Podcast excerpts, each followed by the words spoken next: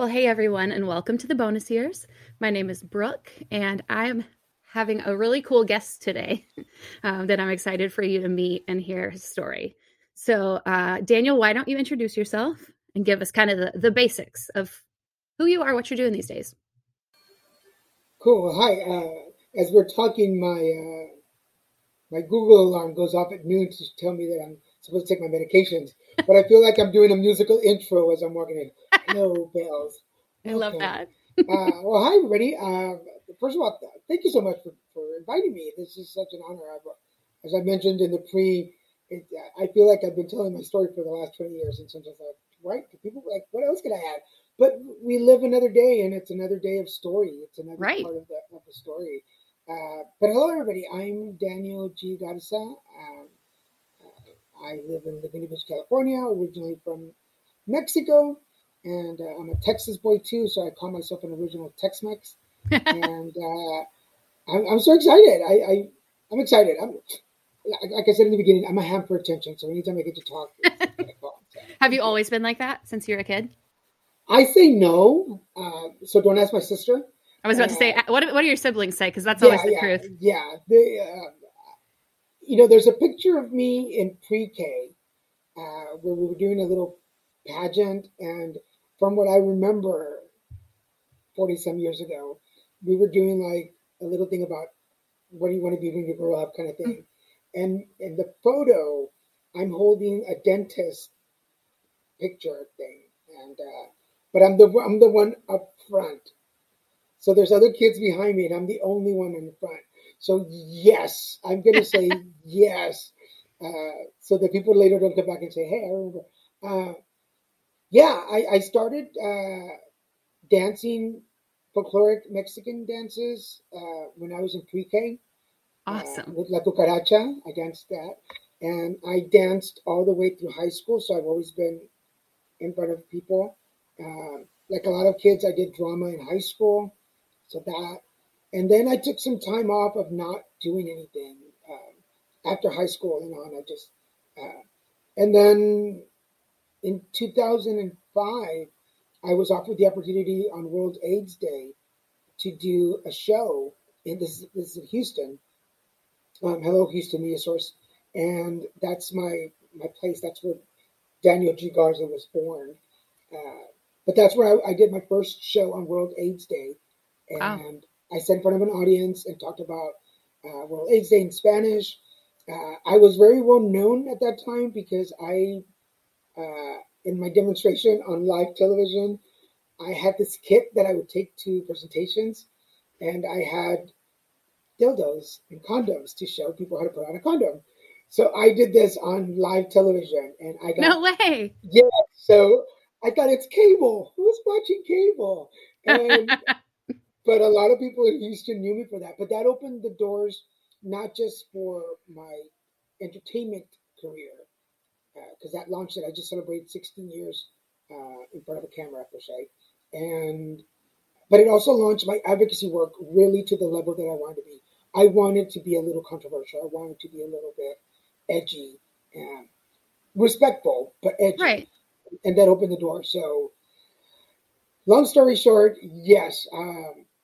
But few people would know or really even imagine that I have a little bit of social anxiety. I'm on the lower spectrum of agoraphobia, so there is a little bit of that. So it takes some effort to be in front of the camera, in front of people, but once I do, shut me up. Yeah. There's never a time I don't get nervous, but I love doing it. I love what I do. So, okay, that's just crazy. I'm thinking about you dancing your whole life. I have a recurring dream. It's so silly. I've never told anyone this. I have a recurring dream that I'm a ballerina dancing on point. And I really never got to dance. I took, a few years here and there, but like it wasn't in our budget, all the like things. So I dream about it all the time. And I'm just like a fantastic ballerina in my dreams. So awesome. I started taking adult ballet lessons, because of that dream. And it was so much fun because for me, I don't love like the word exercise. Like let's go run. Let's go, you know, lift weights. I'm like, let's do something fun where I accidentally get my exercise. Like, let me fall into the exercise. Yeah. Like, let's go roller skating. Let's go, you know, like I want to have fun more than I want to work out. So, yep. So now you know my secret dreams. Yeah, congratulations. I mean, it's such a, dance is such a dedication. I really do believe, just talking about dance for a little bit, I do believe that dancing from the time I was very young, and in junior high, I had a really strict teacher. She was my teacher for 3 years, and Rosalinda, she passed away several years ago, but she was strict. I mean, imagine Debbie Allen in Fame. That was her. Like, wow. Again, and discipline and teamwork and dedication and professionalism and sacrifice. And she taught me all that in junior high. So 7th grade, this is in Mexico. But it really formed who I am as a person now. Because I look back and a lot of the, you must do this, a lot of the self-imposed discipline that I have and standards that I have for myself are from them. And so for anybody listening and or watching, take some dance lessons, get involved, and it'll show you a level of discipline that you might not be aware that you needed in your life, if that makes sense. Yeah. And you don't know it at the time. Yeah. I mean, I grew up being a musician. My mom's a musician. And so, you know, every time there was an opportunity to sing, I was there. And that's where my discipline came from, was like, nice.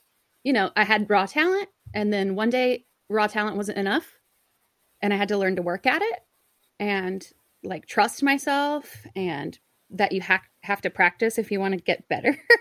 Yeah. You know, so like you've got to practice. For all the people out there who have an influence over art in schools, yes, it is so valuable. It does teach you a lifelong lesson. So yeah. It really does. And it starts young. Yeah. So I love that. Okay. I love this. I could talk about dance and arts all day. We might have to have a separate podcast for that. I would love to hear your story. So we're both Life Bulb Ambassadors. Yes. And that's kind of how I got to know who you were and about your advocacy work. Why don't you tell us kind of like your origin story, to kind of connect the dots for people, about why you're doing the advocacy that you do now. Sure. So, again, hello everybody. So my story, my official story actually starts when I was a kid, and I was a baby born, picture it, December 26, 1970, a young baby is born. We shall name him Daniel. I was born with a closed up stomach, so I was born not eating very much when I was a baby, and so from the time I was a baby, I already had some health issues, and this will make sense later in the story. So let's just put a pin on that one. Fast forward to 2000, when I got very sick. I had pneumonia, and I was losing muscle. My hair was falling out. I went down to 108 pounds, very weak, to the point where my boss, basically, I was working at a restaurant, this is in Houston, and sent me home because I was looking too sick to work in a restaurant. Ended up going to the hospital, diagnosed with AIDS.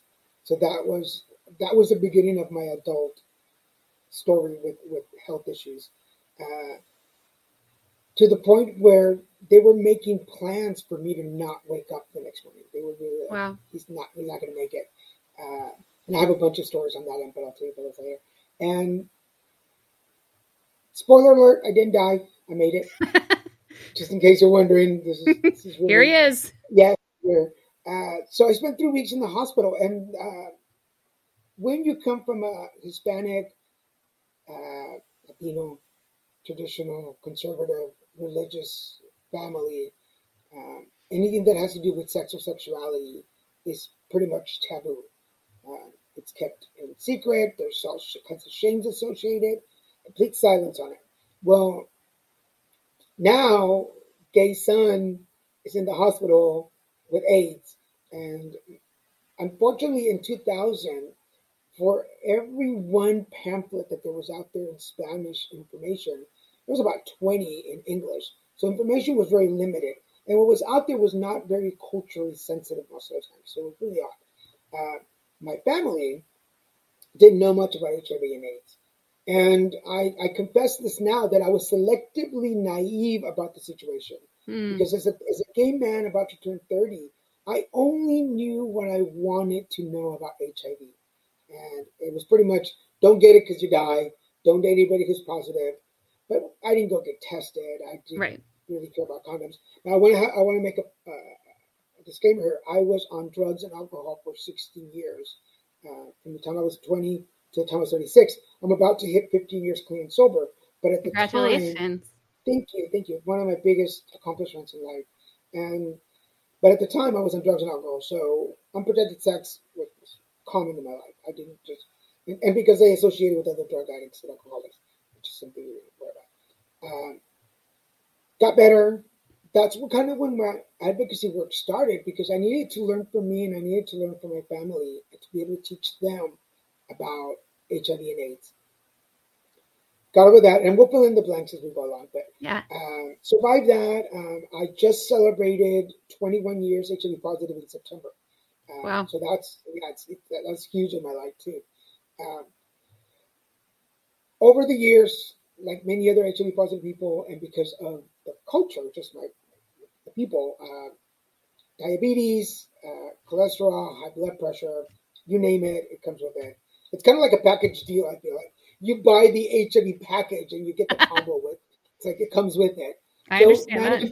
Yeah, manageable. Now, what I didn't know was that I also had HPV at some point, but I didn't know this. Yeah, because I just turned 51. Back in my days, we didn't talk about it, so I never knew.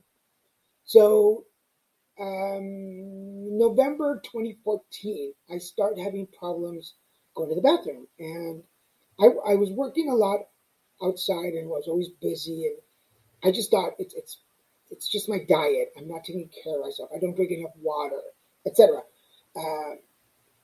I went for a checkup, and I hadn't told my doctor for some reason that I had a hernia. So when you went to go check, I had a strangulated hernia, and that, for anybody out there, it's when the hernia, the opening, your intestines are, it's big enough for your intestines to go through it, and then when you move, it squashes it so you can't go to the bathroom. Wow. And so he immediately sends me, like, this is on a Wednesday, and I remember it was a Wednesday, and he's like, I'm calling the specialist. I went to see the specialist on Thursday. I had surgery on Friday. That's how serious it was. And 6 weeks of recoup time, stay in bed. They give you pain pills. I never took the pain pills, and this will make sense in a minute, because the pain pills cause constipation, and I was already taking other pain pills for my arthritis. And I was like, I'm not going to double up. For everybody, I also had TB when I was first diagnosed with AIDS. So TB meds mess up your cartilages. And so I've had arthritis most of my adult life. Kind of like everybody's like, I wake up like a 20% for everybody who has 100%. I wake up 20% every day. And that's just my normal now. Anything under that, I'm like, yeah, it's a good day. You know what I mean? Yeah. And so 6 weeks pass. I go for my checkup. Doctor's like, are you having any issues? I'm like, well, I still can't go to the bathroom. And he's like, well, that's weird. You should have, like, everything should be okay. I'm like, well, he's like, it's the pills. I'm like, well, I didn't take the pills. He's like, oh. So he does the finger probe, and he felt the mass. He's like, oh, I'm going to write a note and send you back to your primary. I'm like, oh, that's never a good thing. Because I know they're not planning a surprise party for me when I get to the doctor's office. That's when they want you to come in right away, it's nothing to cheer about. Yes, I am not expecting balloons and cake when I walk into the doctor's office, that's for sure, or tacos. So he sends me to my primary, and he's like, well, let's see what's going on. So he does a probe. And again, he's like, let me call this doctor. He calls Dr. Rad, who became my doctor. And he's like, let's say Tuesday, Wednesday, and then on Thursday, I'm visiting the doctor right away. Like, this was fast. And for anybody who's been in health issues. You know, when they do something that fast, it's issues. So I go to Dr. Rad, and he does the probe, and I do comedy. And one of my jokes in comedy is that having been probed that much, I finally realized what it's like to be a Muppet. Oops. And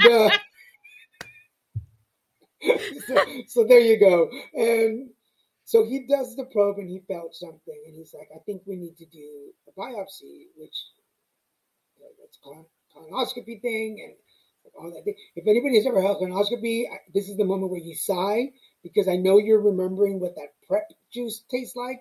I call it the devil juice. The devil juice. The devil juice. And so if you've ever had it, I know you're cringing right now. Yes. So continuing. So we did the biopsy. Having issues. Couldn't go to the bathroom. Pretty much surviving on soups, because that's the only thing I could eat. And for anybody, it's basically you have a plug. You can't poop, and everything just holds back. So we were at that point where it was about to turn septic, and it was just really horrible. I was so sick, and I felt so horrible. I still managed, though. We were talking before, like, I still managed. I still worked. I still did presentations. I had my podcast.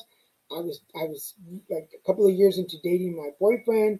Like, I still manage, but I think that's just people are like, footnote here is when people are like, you're so courageous and like, you're so brave. I'm like, no, I just had to survive. Like, it's right. Just live. Like, the universe wasn't like giving me a break. It was like, here's a challenge. How are you going to do it? And I just kept looking at God and going, hey, G, what the hell? Like, give me a break here, dude. Yeah. And so we do the biopsy. I call the doctor, and it just happened to be Cinco de Mayo on that day. So I called my doctor. I think it was a Tuesday, and I didn't have an appointment till like Friday. And I'm like, I can't anymore. Like, you've got to, like, what are we doing here? So he's like, if you can get here within the hour, I have surgery. If you get the hour, I will give you your biopsy. I knew at that moment, like before we even got in the car. And for anybody who's familiar with California, I live in Laguna Beach. My partner lives in Culver City, and my doctor's in Newport, so he's halfway point. And we're like, we're there, we're on our way. So we go to the doctor, and Dr. Rad had this unique way. But first of all, if Dr. Rad ever hears this, he's adorable. He's a good-looking man. Always smell good. So when you're going to get bad news, at least if your doctor is good looking and smells good, it's a lot better. It does make it better. I agree. It makes it better. Yeah. When you're looking in the eyes, you're like, man, you're good looking. What was that? I have cancer? Yeah, but look at those eyes. But so he tells me, it's like, you have anal cancer. So I, like everybody else, I mean, I'm sure everybody has that moment where you're like, oh, dang. Like reality check. Yeah, the universe spun the wheel, and you just happen to land on cancer. Like, oh, didn't I give enough of my life with HIV already? Like, so I cried a little. And one of the things that I was, that's always in my brain is that Dr. Rad got up, put his hand on my shoulder, and he was like, look at me. And I'm looking down, I'm like, I'm fine, I'm fine. He's like, look at me. And I'm like, no, I'm good, I'm good. And he's like, look at me. So I looked up at him, and he's like, we got this. And it was the first time in all my history of doctors that a doctor had said, we got this. Not, you're going to be fine. We're going to take care of it. Like everything. No, he's like, we got this. And I was like, and I believed him. I believe like, whatever you decide, I believe you. So I started treatment, did chemo, 40 rounds of radiation.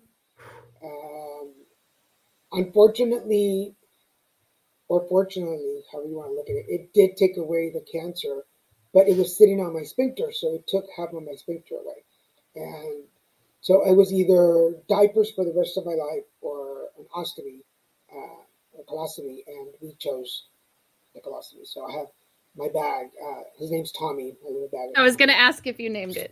Yeah. So for everybody out there, most people with ostomies name them. Psychologically, it connects you so you don't feel disconnected from the surgery. So his name's Tommy, colostomy Tommy. And colonoscopy is what we had. Anyway, I don't know what I'm talking about. And so that was it. And it hasn't come without its troubles. I mean, but life is good, and everybody wonders, like, who the heck are you? What? I've created several different career paths for me. So I'm an HIV and anal cancer advocate and consultant and public speaker. I'm a spiritual coach, Reiki master, and intuitive card reader. I'm an actor, comic. I produce, direct, and host live stream shows with my partner. We own our own production company called Little Mexican Productions, Inc. And I wrote a book. My COVID baby is a book called Grumpy Bunny and the Colors Game. I pre-ordered it or ordered it on Amazon. Did you? I did. Oh my God. Awesome. Thank you so much. Yeah. I was like, this will be fun to read with my kiddos. It's a book for children. It brings together spirituality and energy work and things that I wish my parents had said to me when I was a kid. Grumpy Bunny is after me.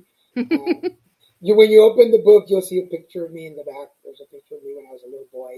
That's who I wrote for. I wanted him to feel special. So life, my life is definitely a balance of exceptional moments and very sad ones too. So there you go. That's in the nutshell. We can talk about it. I just feel like, saying, what you just said is profound. Like, but we are all united by the fact that we have exceptional moments and really hard times. And like, sometimes I think we don't recognize that that's part of growing as a human and being alive. When I almost died before my liver transplant, it just felt like I had a basically successful life, and now I'm making a choice to have a half life.